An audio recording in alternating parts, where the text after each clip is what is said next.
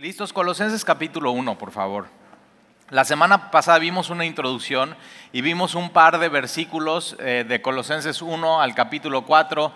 Vimos eh, el contexto de, esta ciudad, dónde estaba localizada, cómo llegó el Evangelio ahí a los, a los colosenses. Y hoy lo que vamos a ver es eh, la primera parte del capítulo número 1. Entonces acompáñame a leer el versículo 1 del capítulo 1. Dice Pablo apóstol de Jesucristo por la voluntad de Dios y el hermano Timoteo.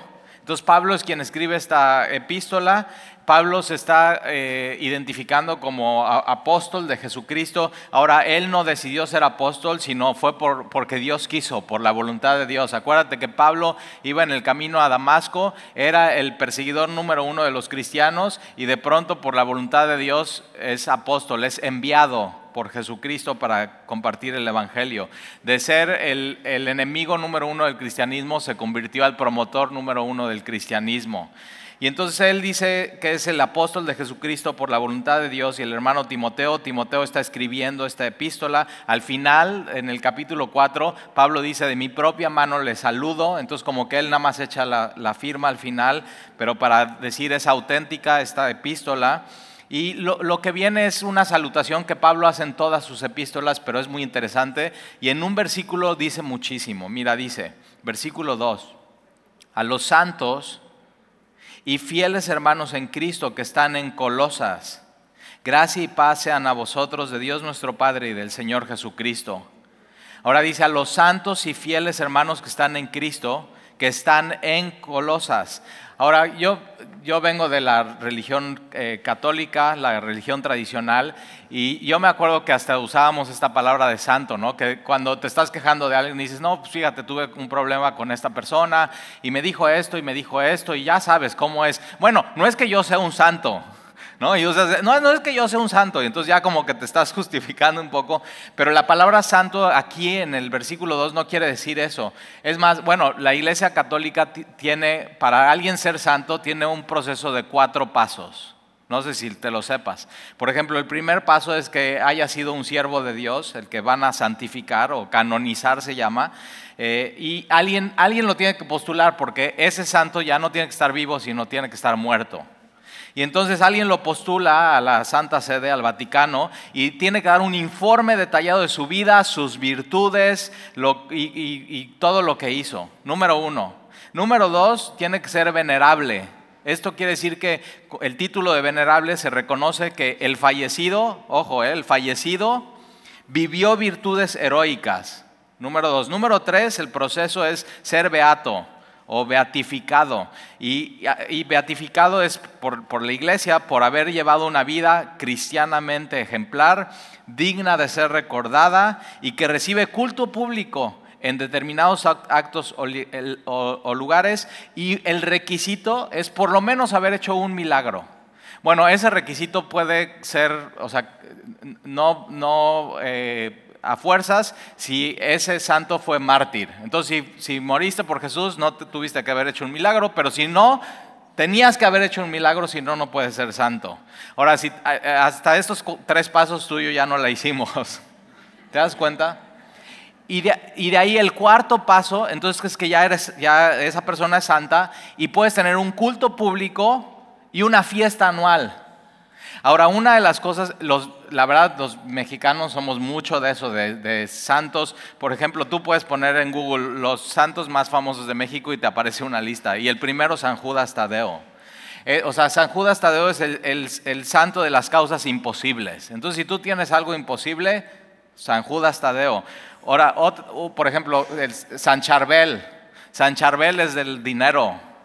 Entonces, por ejemplo, mis amigos que venden tela en el centro de México, que son árabes, tienen, todos tienen a Charbel, no solamente en el negocio de, su, de sus tiendas, sino aquí colgado tienen a Charbel. Entonces, el santo niño de Atocha. Yo hace más o menos 19, 19 años tuve cáncer, no conocía a Jesús y unos amigos de mi papá me llevaron a un santo niño de Atocha. Y Sandy se debe de acordar. Y así, o sea, bien bonito y bien vestidito y chapeadito. Es, o sea, Y, te lo ponen y, literalmente me lo, me talí así yo todo así adolorido. Te lo, no, con que lo tengas tres minutos cargando. O sea, sí, pero ¿qué, o sea, ¿qué es lo que esto está diciendo? Es que los mexicanos queremos resultados. O sea, estamos buscando eso porque queremos un resultado inmediato. Eh, dinero, salud, una causa imposible. San Antonio, el gran patrono de las solteras y los solterones. O sea, eso. Entonces, ¿qué? Ya necesitas esposo, pon a San Antonio de cabeza. Yo digo, pobre cuate, o sea, ¿qué culpa tiene que tú no te, cases? Pero otra vez es, quiero resultados inmediatos. Ahora que fui a ver a mi abuelo a Cuernavaca, está en una casa de reposo y está muy bien y está muy bien de salud, 92 años, casi 93, lúcido del cerebro, se acuerda de absolutamente todo, pero al entrar y a tocar el timbre vi que tienen ahí a, eh, San Benito, el santo que protege. Entonces, ¿por qué lo ponen? Para que los proteja los viejitos del coronavirus. Y es eso, es pero ¿qué buscan resultados? Ahora, ¿de qué sirve que los viejitos estén protegidos por San benitos si no conocen a Dios. O sea, ¿de qué sirven resultados? O sea, quiero resultados, quiero dinero, quiero salud, quiero protección si no conoces a Dios. Y una de las cosas que pasan en, Colosenses, y lo vimos la semana pasada, es que, eh, o sea, como, como necesitas un intercesor para, para resultados, gnosticismo es eso, los que conocen te pueden enseñar para que tengas resultados en tu vida.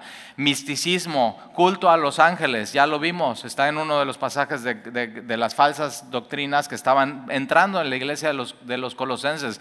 Entonces ya con eso, o sea, ¿para, ¿para qué voy a Dios y puedo ir a esto y esto me, va a resolver el asunto? Y es más fácil eso que conocer a Dios. Y, así, o sea, lo, ves. Eh, en toda la epístola. Y una de las cosas que dice la Biblia es que solamente hay un paso para ser santo y es estar en Cristo. Y aquí Pablo no está hablando de santos que murieron, sino está hablando de santos que están vivos, que son fieles y que están en, Colosas, en una ciudad, y que el requisito y el paso es uno, es estar en Cristo. Y, y tú y yo podemos decir entonces, que nosotros somos los santos y los fieles, hermanos, parte de una comunidad, parte de una iglesia, que estamos en Cristo, que estamos en Veracruz. Y te das cuenta, o sea, es otra idea completamente diferente. Entonces sí, los mexicanos son mucho de quiero resultados y por eso voy a este santo. Y está bien, pero no es bíblico. ¿Te das cuenta? Y lo que hace esta carta de Colosenses es, tú lo que necesitas es conocer a Dios. Y la única manera de conocer a Dios es Jesucristo. Y, entonces a los santos y fieles hermanos en Cristo que están en Colosas, gracia y paz sean a vosotros, de Dios nuestro Padre y del Señor Jesucristo. Es la salutación que siempre da Pablo. Gracia y paz, gracia y paz. Gracia es para los griegos charis, es el favor inmerecido, la bendición inmerecida de Dios y paz es shalom para los judíos. Ahora, para un judío, si le dices shalom, no le estás diciendo nada más, te, siente paz en tu corazón, sino va más allá, tiene que haber plenitud en tu vida. O sea, que estés pleno con tu relación con Dios, pero que estés pleno en tu matrimonio, que estés pleno con la relación con tus hijos, que estés pleno en tu trabajo, que estés pleno en tu salud. O sea, es un deseo de una plenitud. Eh, y mucho de la carta de los colosenses habla de esa plenitud, o sea, ¿dónde se puede encontrar? Ahora, primero va la gracia y después va la paz. Tú no puedes tener paz y plenitud si no tienes la gracia y no has recibido la gracia de Dios en tu vida. Y esa gracia es un regalo de Dios que solamente viene de Dios nuestro Padre. O sea, al, ser Dios, no solamente un Dios, sino Dios que sea tu, Padre. Es una relación. Es, es, una nueva relación. Jesús cuando les enseña el Padre Nuestro y le dice, oren así, Padre Nuestro, para los judíos eso fue una bomba. O sea, Dios no es Jehová de los ejércitos, no simplemente es eh, eh, Elohim, es, es tu Padre. Y entonces el único requisito para estar, eh, eh, para ser santo, que significa separado para Dios, es que Dios sea tu Padre y, es inseparable de y de el Señor Jesucristo. Entonces Dios tiene que ser tu Padre y Jesús tiene que ser tu Señor y tu Mesías, tu Cristo, tu Salvador. Jesús significa Salvador. o sea, estas dos no las puedes separar. Si tú necesitas plenitud y paz en tu vida, eso lo vas a encontrar en una persona. No en, no, en los, no en, gnosticismo, no en misticismo, no en judaizantes, lo vas a encontrar solamente en Jesús. Y eso es bien importante. Y, y, ve, o sea, dos versículos, ve todo lo que dicen. Versículo 3. Siempre orando por vosotros. Pablo no conocía a los colosenses, pero les dice, yo siempre he estado orando por ustedes. Siempre he estado orando por ustedes. Tú puedes orar por alguien que no conoces.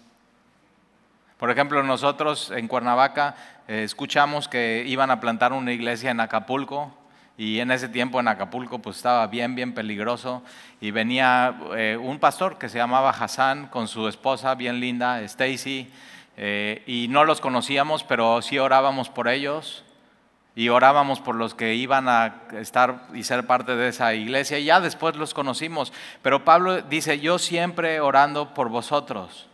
Damos gracias a Dios. O sea, está, Pablo está agradecido por la iglesia de los de, los, de Colosas. Y dice, damos gracias a Dios, Padre de nuestro Señor Jesucristo, habiendo oído. Entonces, Pablo conoce tres cosas por medio de Epáfras de cosas positivas de la iglesia de los colosenses. Ahora son tres cosas positivas que tú y yo podemos adoptar, podemos caminar en ellas y podemos crecer en ellas. Entonces mira, son tres cosas. Habiendo oído de vuestra fe en Cristo Jesús, eso es pasado. Pablo oye de la fe que tienen los colosenses en Cristo Jesús. Eso es, eso es algo, es una decisión que tú haces, es decidir confiar con todo tu corazón en Jesús como tu Señor y tu Salvador y con toda tu vida y con toda tu alma, fe en Cristo Jesús, toda tu confianza en Él. No una parte en Jesús y una parte en otras cosas. No una parte en Jesús y una parte en misticismo, no una parte en Jesús y una parte en gnosticismo, no una parte en Jesús y una parte en rituales y, y, judaísmo. O sea, no, no todo completamente tu fe puesta en Jesús. Él es todo, Él es tú todo. Y tu fe tiene que estar puesta en... Eh, de hecho, te voy a dejar una tarea. En el, capítulo 1 vas a ver una y otra vez la palabra repetido, todo, todo, todo, todo, todo. Quiero que la próxima semana traigas tu Biblia subrayado con esa palabra todo. Y vas a ver que en el capítulo 1 yo lo tengo subrayado y ya veo así todo el amar, todo, todo, todo, todo, todo. Y lo que el capítulo 1 nos está diciendo es, toda tu fe tiene que estar en Jesús y toda tu vida es Jesús y es tu, Él es tu todo, toda plenitud, toda sabiduría, toda llenura, es tu todo Jesús. Y eso es lo que Pablo así les quiere dar a entender a los colosenses. Entonces, toda tu fe tiene que estar en Jesús. Y ese es el número uno, número, versículo cuatro, habiendo oído de vuestra fe en Cristo Jesús y del amor que tenéis a todos, otra vez la palabra todos, a todos los santos. E, era una iglesia que se amaban unos a otros. ¿Quiénes? Entre ellos, los santos que estaban vivos, los que estaban en Cristo Jesús, los hermanos en Cristo como iglesia. Y, esto es la fe, una fe auténtica en Jesús, va a llevarte a un amor auténtico a su pueblo, a la iglesia. Y si tú estás aquí hoy y has puesto tu fe en Jesús, el, fruto de poner tu fe en Jesús, el fruto del, es un fruto del Espíritu, es el amor ágape.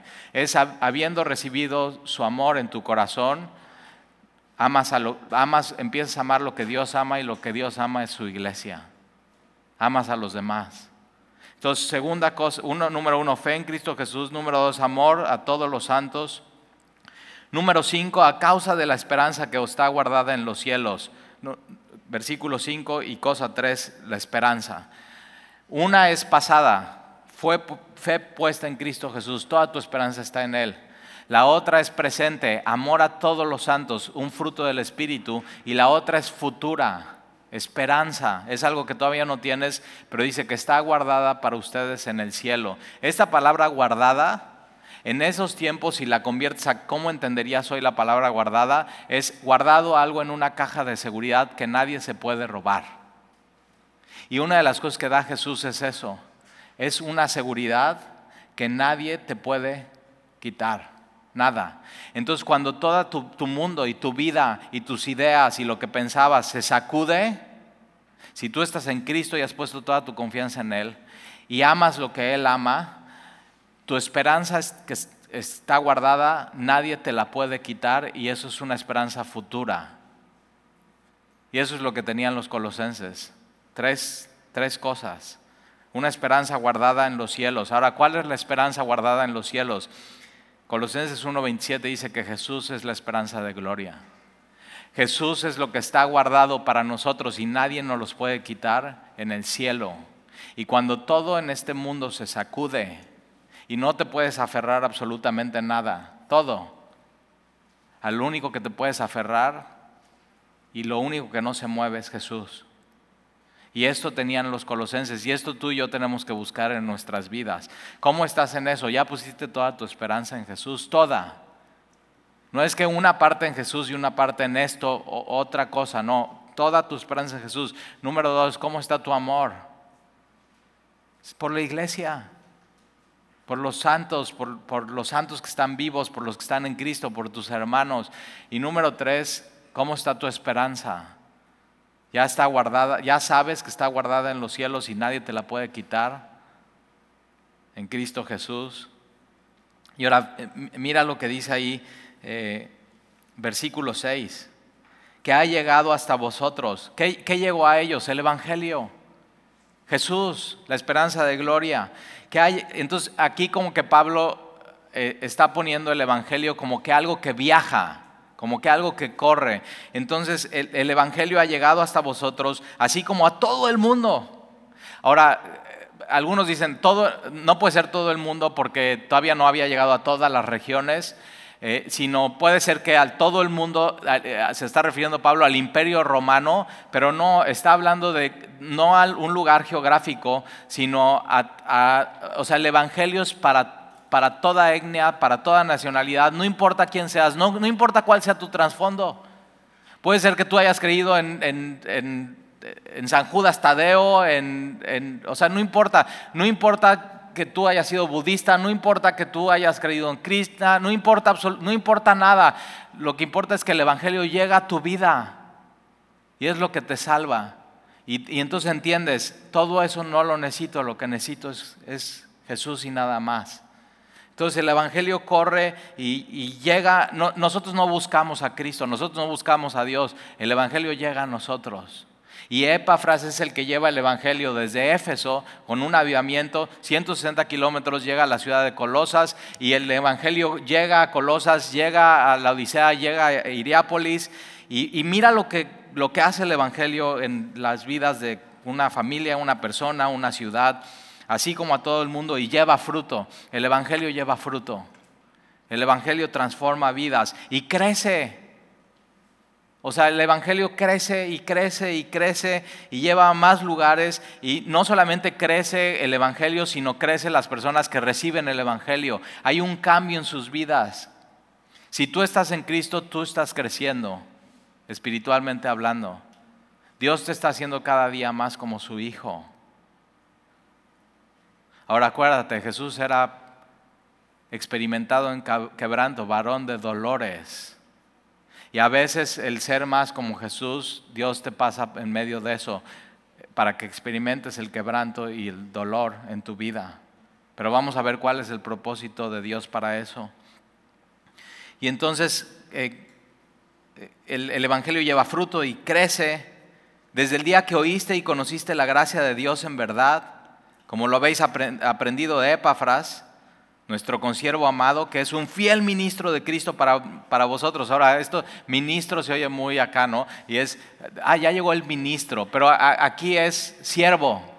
Esta palabra es siervo, es el servidor de absolutamente todos. Y entonces Epafras es ese que llega con el Evangelio a estas ciudades y porque los, los ama y es un fiel siervo de Cristo. Versículo 8, quien también nos ha declarado vuestro amor en el Espíritu Ahora, todo eso fue una oración, ¿te diste cuenta? No dejo de orar por ustedes, por su amor, por su esperanza, por su fe, por cómo llegó el Evangelio, por cómo crecen, por cómo llevan fruto. Y una de las cosas que vamos a ver a partir del versículo 9 es otra oración. Ahora, esta oración es una oración que vale la pena orar por, por uno mismo, o sea, que tú puedas tomarla y orar esta oración por ti, porque te vas a dar cuenta que la vas a necesitar y la necesitas, pero no solamente la puedes orar por ti, sino la puedes orar por tu esposa o por tu esposo o por tus hijos o por un amigo o por alguien de la iglesia. La puedes orar por, o sea, necesitas aprender esta oración y verla. Y una de las cosas que puedes hacer es eh, durante la semana ir otra vez a esta oración y ver paso a paso lo que oró Pablo. Y decir, ok, Pablo oró esto, esto, esto, esto. Hacer una lista y tú orar eso por ti, orar eso por alguien más, orar eso por un hijo o una hija. Y mira lo que dice. Ahora, vamos a, vamos a leer toda esta oración que es desde el versículo 9 hasta el versículo 14 y una de las cosas que te vas a dar cuenta es que tienes que tomar mucho aire para leerla porque no tiene punto eh, eh, nada, o sea, simplemente de corrido Pablo la está haciendo, pero es Pablo, así es, y lo amo este hombre. Mira eso. Vamos a leer versículo, desde el versículo 9, dice, por lo cual también nosotros, desde el día que lo oímos, de oír qué? La fe, el amor, la esperanza, cómo ellos recibieron el Evangelio. Desde el día que lo oímos, no cesamos de orar por vosotros y de pedir que seáis llenos del conocimiento de su voluntad, en toda sabiduría e inteligencia espiritual, para que andéis como es digno del Señor, agradándole en todo, llevando fruto en toda buena obra y creciendo en el conocimiento de Dios, fortalecidos con todo poder conforme a la potencia de su gloria, para toda paciencia y longanimidad con gozo dando gracias al Padre que nos hizo aptos para participar de la herencia de los santos en luz, el cual nos ha librado de la potestad de las tinieblas y trasladado al reino de su amado Hijo, en quien tenemos redención por su sangre, el perdón de pecados. Ahora vamos a desmenuzar esta oración. Eh, a partir del versículo 9, dice, por lo cual también nosotros, desde el día que lo oímos, no cesamos de orar. No dejamos de orar. Esta, esta oración Acuérdate, no es una fórmula mágica. No es, no es un, o sea, ya, ora esto y vas a tener un resultado. No, no es una fórmula mágica, es una oración que es prolongada porque esto necesitas todo el, todos los días de tu vida, el resto de tu vida. Es una oración prolongada, pero es una respuesta prolongada de Dios para todos los días de tu vida. Entonces, realmente la oración es una relación con Dios. Y vas a ver qué es lo que está pidiendo Pablo por los colosenses y qué es lo que tú debes de pedir por ti y tú debes de pedir por los demás. Constancia en oración. Entonces, versículo 9, por lo cual también nosotros, desde el día que lo oímos, no cesamos de orar por vosotros y de pedir. Ahí está lo primero que pide, que seáis llenos del conocimiento de su voluntad. Una, la palabra favorita de los gnósticos es esto, conocimiento que es gnosis los que conocen. Y Pablo dice, ustedes no necesitan el gnosticismo, ustedes necesitan conocer la voluntad de Dios. Y una de las cosas que tú necesitas pedir para tu vida es, Señor, muéstrame tu voluntad hoy. No solamente pedir cosas, o sea, muéstrame tu voluntad para este proyecto enorme, no, no, es día a día, Señor. Tú mañana te tienes que despertar y tienes que decir, yo te pido, Señor, que me muestres que me des el conocimiento de tu voluntad hoy para mi vida. ¿Qué quieres que haga? Yo la semana pasada estaba orando eso en la mañana y digo, Señor, o sea, yo tengo mi agenda, tengo mis cosas que hacer, pero ¿qué quieres que haga? ¿Tú qué quieres que haga? Y cámbialo. O sea, haz lo que tú quieras. Y Él lo hace, ¿eh? Pero tienes que estar dispuesto a pedirle eso. Señor, ¿tú cuál es, el, cuál es tu voluntad para mi vida? Entonces, lo que, lo que los colosenses necesitaban no es no es conocer ciertas cosas profundas o para un grupo, sino era conocer qué es lo que Dios quiere para su vida, el conocimiento de, su voluntad. Entonces, no cesamos de pedir por ustedes. Ahora tú puedes pedir eso, Señor, yo te pido que le muestres a mis hijos cuál es tu voluntad para sus vidas. Entre más grandes son, más difícil nos cuesta asesorarlos y decirles, oye, yo creo que tienes que hacer esto porque pues es tu, voluntad, es tu voluntad contra la suya y a ver si son renecios. O sea, ¿cómo, ¿cómo los vas a convencer? Pero ¿qué tal si dices, Dios, tú muéstrale a mi hijo cuál es tu voluntad y que él decida obedecerte y hacerte caso? Yo confío en ti. Entonces lo que, lo que necesitamos conocer es su, su voluntad. Versículo 9, llenos, llenos del tenemos que estar llenos del conocimiento de su voluntad, en toda sabiduría, ahí está, llenos, toda sabiduría, inteligencia espiritual. Otra palabra que amaban ellos era eso, la filosofía, las filosofías de este mundo. Y entonces tú necesitabas conocer las filosofías de este mundo, dice Pablo, no necesitas eso, tú necesitas sabiduría. Y esta palabra aquí es Sofía, de donde viene nuestra palabra filos, amor, Sofía, filosofía, amor a la sabiduría. Y Pablo dice, no, ustedes necesitan pedir sabiduría espiritual.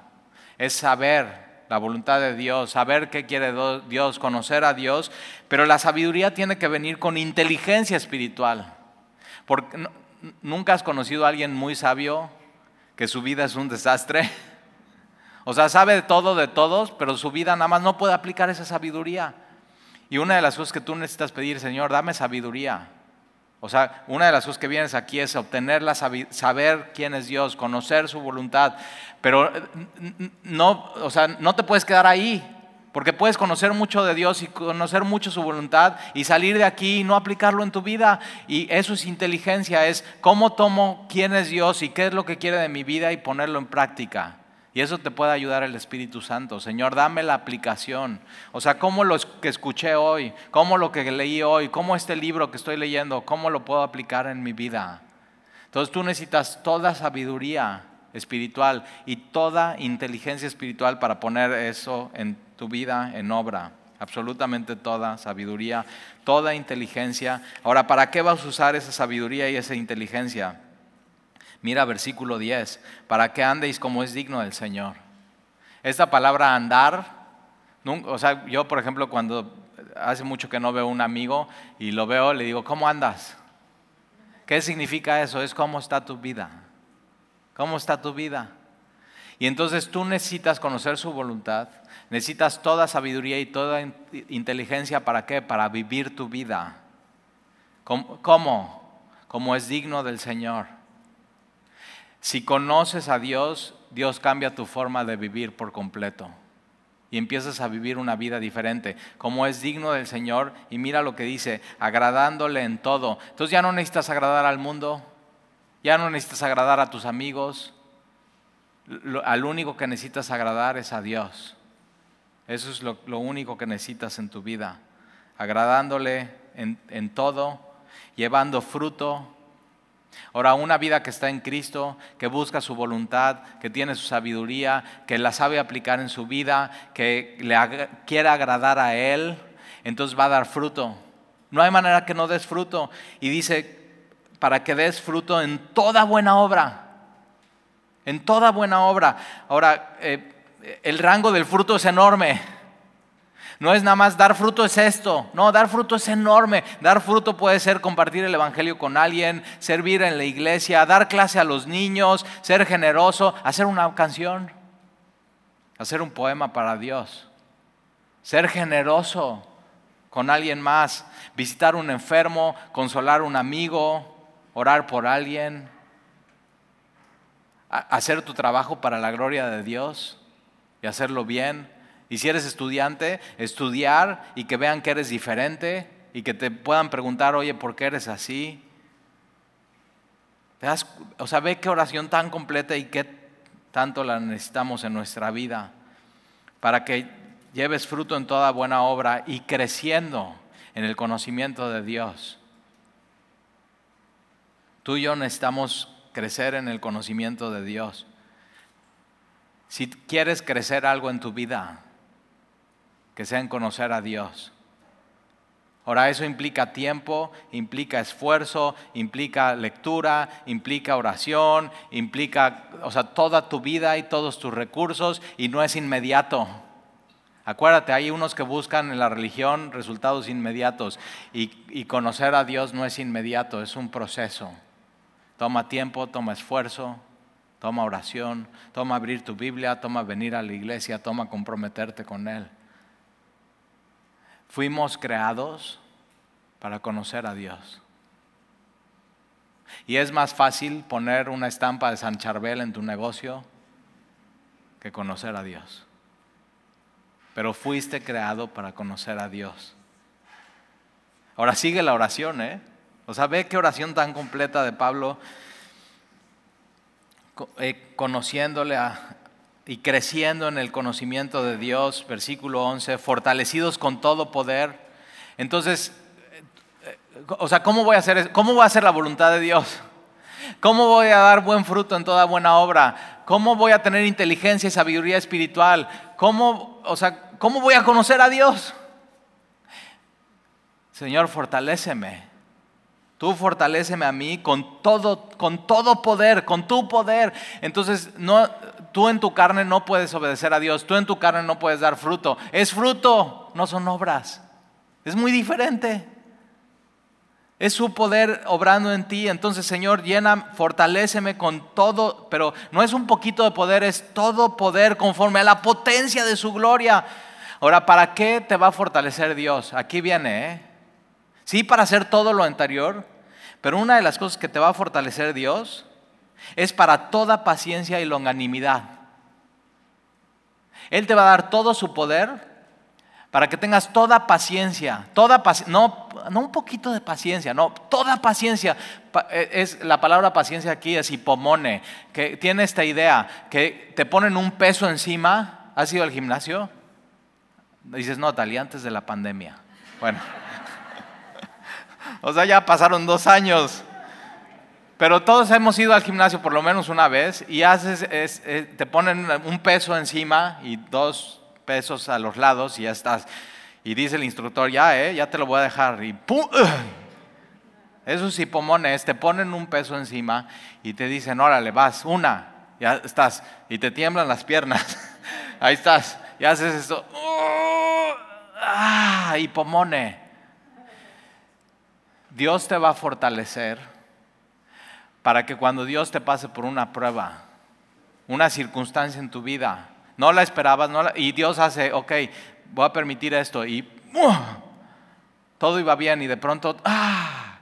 Y Dios dice, acomódate, y estás, ok. y Dios te va a fortalecer porque esa prueba no es para destruirte. Esa prueba no es para destruir tu fe. Esa prueba te va a fortalecer. Y entonces Él pone eso y te da todo lo que tú necesitas, que es Jesús, para que salgas fortalecido de esa prueba en tu vida. ¿Para qué? Para que después de que salgas de esa prueba digas, conocí a Dios.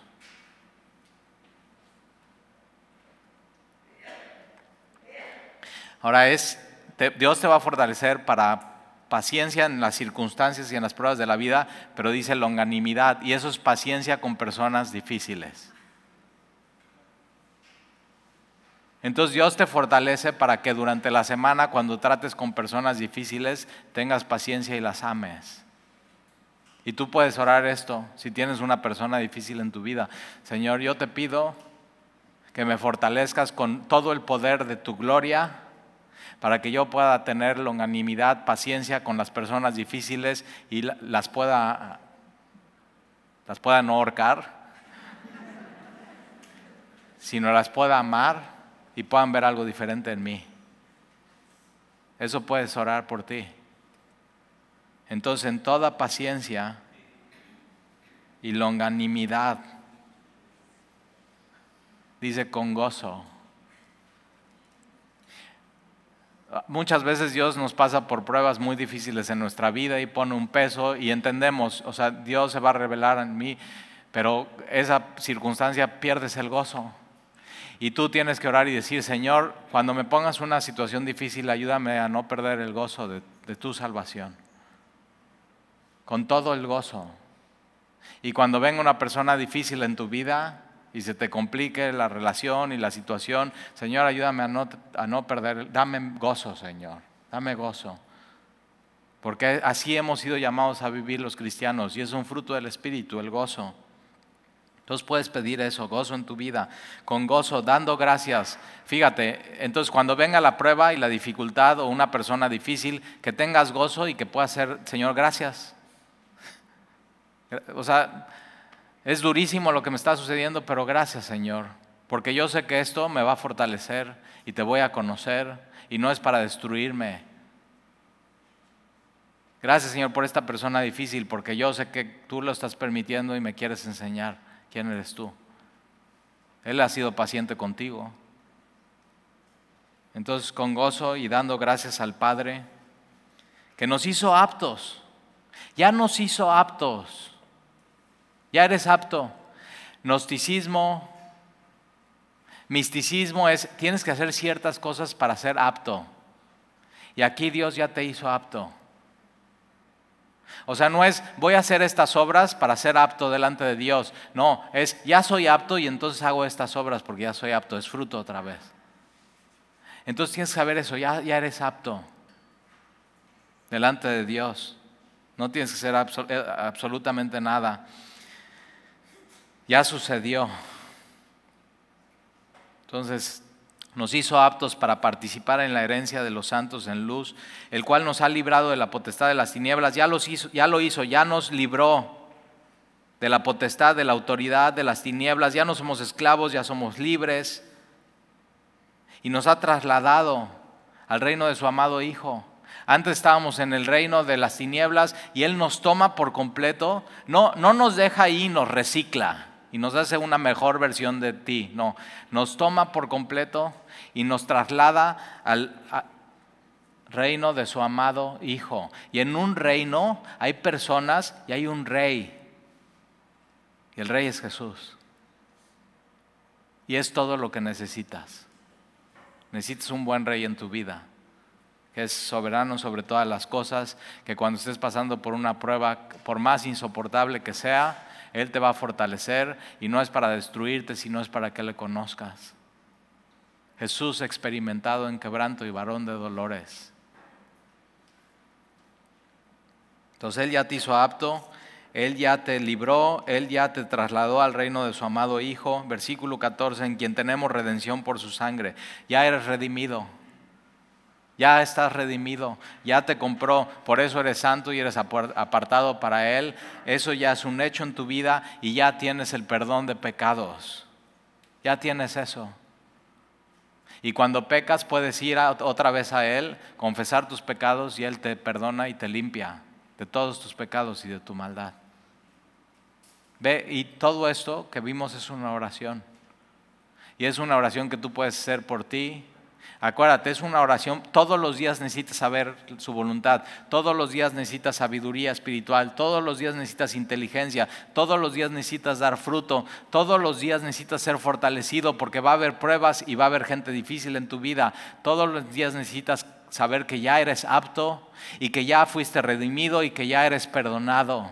Y todo lo hizo Jesús por ti en la cruz. Y es algo que tienes que orar por ti, es algo que tienes que orar por tu esposa, por tu esposo, es algo que tienes que orar por tus hijos y es algo que puedes orar por alguien de la iglesia. Entonces fíjate, déjame, te pongo un reto. Esta semana ora esto por ti. Haz una lista de todas estas cosas. Oración prolongada, necesitas respuestas prolongadas de Dios. Ora por tus hijos, por tu esposa, si tienes. Ora por alguien de la iglesia. Dice Talí, no conozco nada, nadie en la iglesia. Y digo, ¿no viste el amor a todos los santos? Cuando pones toda tu esperanza en Jesús, empiezas a amar lo que ama Jesús. Y Él ama a su iglesia. Entonces empieza hoy. ¿Y cómo demostrar el amor a alguien de la iglesia? Es, estoy orando por ti. Y entonces le escribes entre semana y le dices, oye, hoy oré por ti la oración del domingo, de y nada más le dices así, de Colosenses 1 del 3 al 14, y ya vas a ver, ya, no le tienes que decir más y vas a ver qué fortalecido se va a sentir. Igual esa persona puede empezar a orar por ti, oraciones prolongadas para respuestas prolongadas. No, no, es, no, es, no es una oración milagrosa, no es un resultado inmediato, es una relación con Dios para que lo conozcas. Entonces lo que quiero hacer hoy es orar, ¿me dejas orar esto por ti? Creo que tú y yo lo necesitamos. Entonces vamos a ponernos de pie.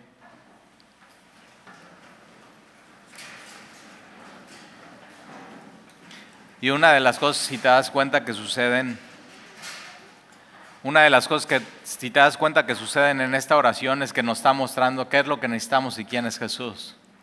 O sea, hay mucha doctrina, hay mucha teología, es eso, es todo, todo, todo lo que necesitas es Jesús. Y todo Él ya lo hizo. Y no necesitas gnosticismo, y no necesitas misticismo, y no necesitas un santo, y no necesitas un intercesor, y no necesitas un gurú, necesitas a Jesús.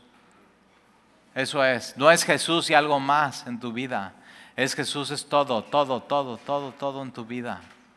Y entonces necesitas a Jesús, necesitas su voluntad, su inteligencia, su sabiduría, su, poder, su poder en tu vida. No lo vas a poder hacer sin Él. ¿eh?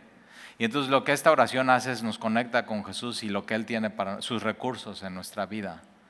Entonces déjame, déjame orar por ti esta, esta oración. Señor, yo te doy gracias por los que estamos aquí hoy en Veracruz, los santos y fieles hermanos en Cristo. Y yo te quiero pedir que ellos puedan ser llenos del conocimiento de tu voluntad, que día a día les muestres qué quieres para sus vidas. Te pedimos eso para nosotros, para nuestros hijos, nuestro matrimonio, nuestros familiares, aún para los que no te conocen, oramos esto por ellos que puedan conocer cuál es tu voluntad, porque tu voluntad es que todo el mundo sea salvo y conozca a Jesús. Y que nos des toda sabiduría, toda Señor, toda, toda sabiduría e inteligencia para poder aplicar esa sabiduría a nuestras vidas espiritual. Y que podamos vivir, andar como es digno de ti, agradándote a ti en todo y llevando fruto en toda buena obra, en donde nos tienes, en nuestros trabajos, en nuestra casa, en nuestras colonias, que podamos dar fruto y fruto que permanezca y que sea para vida eterna y que podamos crecer en conocerte a ti. Señor, ayúdanos a conocerte, ayúdanos y abre nuestro entendimiento Señor, muéstranos quién eres. Que si queremos crecer en algo sea en esto. En conocerte a ti, Padre, y a tu Hijo Jesucristo. Y te pedimos que nos fortalezcas. Y si alguien está pasando una prueba, Dios hoy te da todo lo que necesitas para esa prueba. Fortaleza. Y todo su poder está a tu disposición conforme a la potencia de su gloria y toda la paciencia. Y paciencia para las circunstancias, pero también paciencia para tratar con personas difíciles. Y Señor, yo te pido que nos des gozo, el gozo de tu salvación. Que al recordar lo que has hecho por nosotros, tengamos gozo dando gracias a ti, porque nos has hecho aptos y no tenemos que hacer nada, porque en Jesús ya somos aptos para participar de la herencia de los santos en luz, porque tú ya nos has librado de la potestad de las tinieblas y ya nos trasladaste al reino de tu amado Hijo, en quien hoy tenemos redención por su sangre, ya somos tuyos, Señor, ya somos tus redimidos. Y hoy tenemos redención y perdón de pecados. Entonces, Señor, perdónanos. Si nos hemos separado de ti. Perdónanos, Señor, si no hemos confiado y puesto toda nuestra confianza en Jesús. Y hemos confiado en Jesús, pero también en otras cosas. Señor, perdónanos si no hemos amado a nuestros hermanos como deberíamos de amarlos. Y perdónanos si nuestra esperanza está en otras cosas que no es Jesús. Hoy regresamos a lo básico, fe en Jesús y solo en Jesús, amor, ágape a nuestros hermanos y una esperanza guardada y segura en los cielos, que es Jesús. Te lo pedimos, Señor. Necesitamos esto hoy. Ayúdanos a perseverar en esta oración, porque sabemos que tu respuesta será prolongada, Señor. Y danos esto cada día Te lo pedimos y te lo rogamos. En el nombre de Jesús. Amén.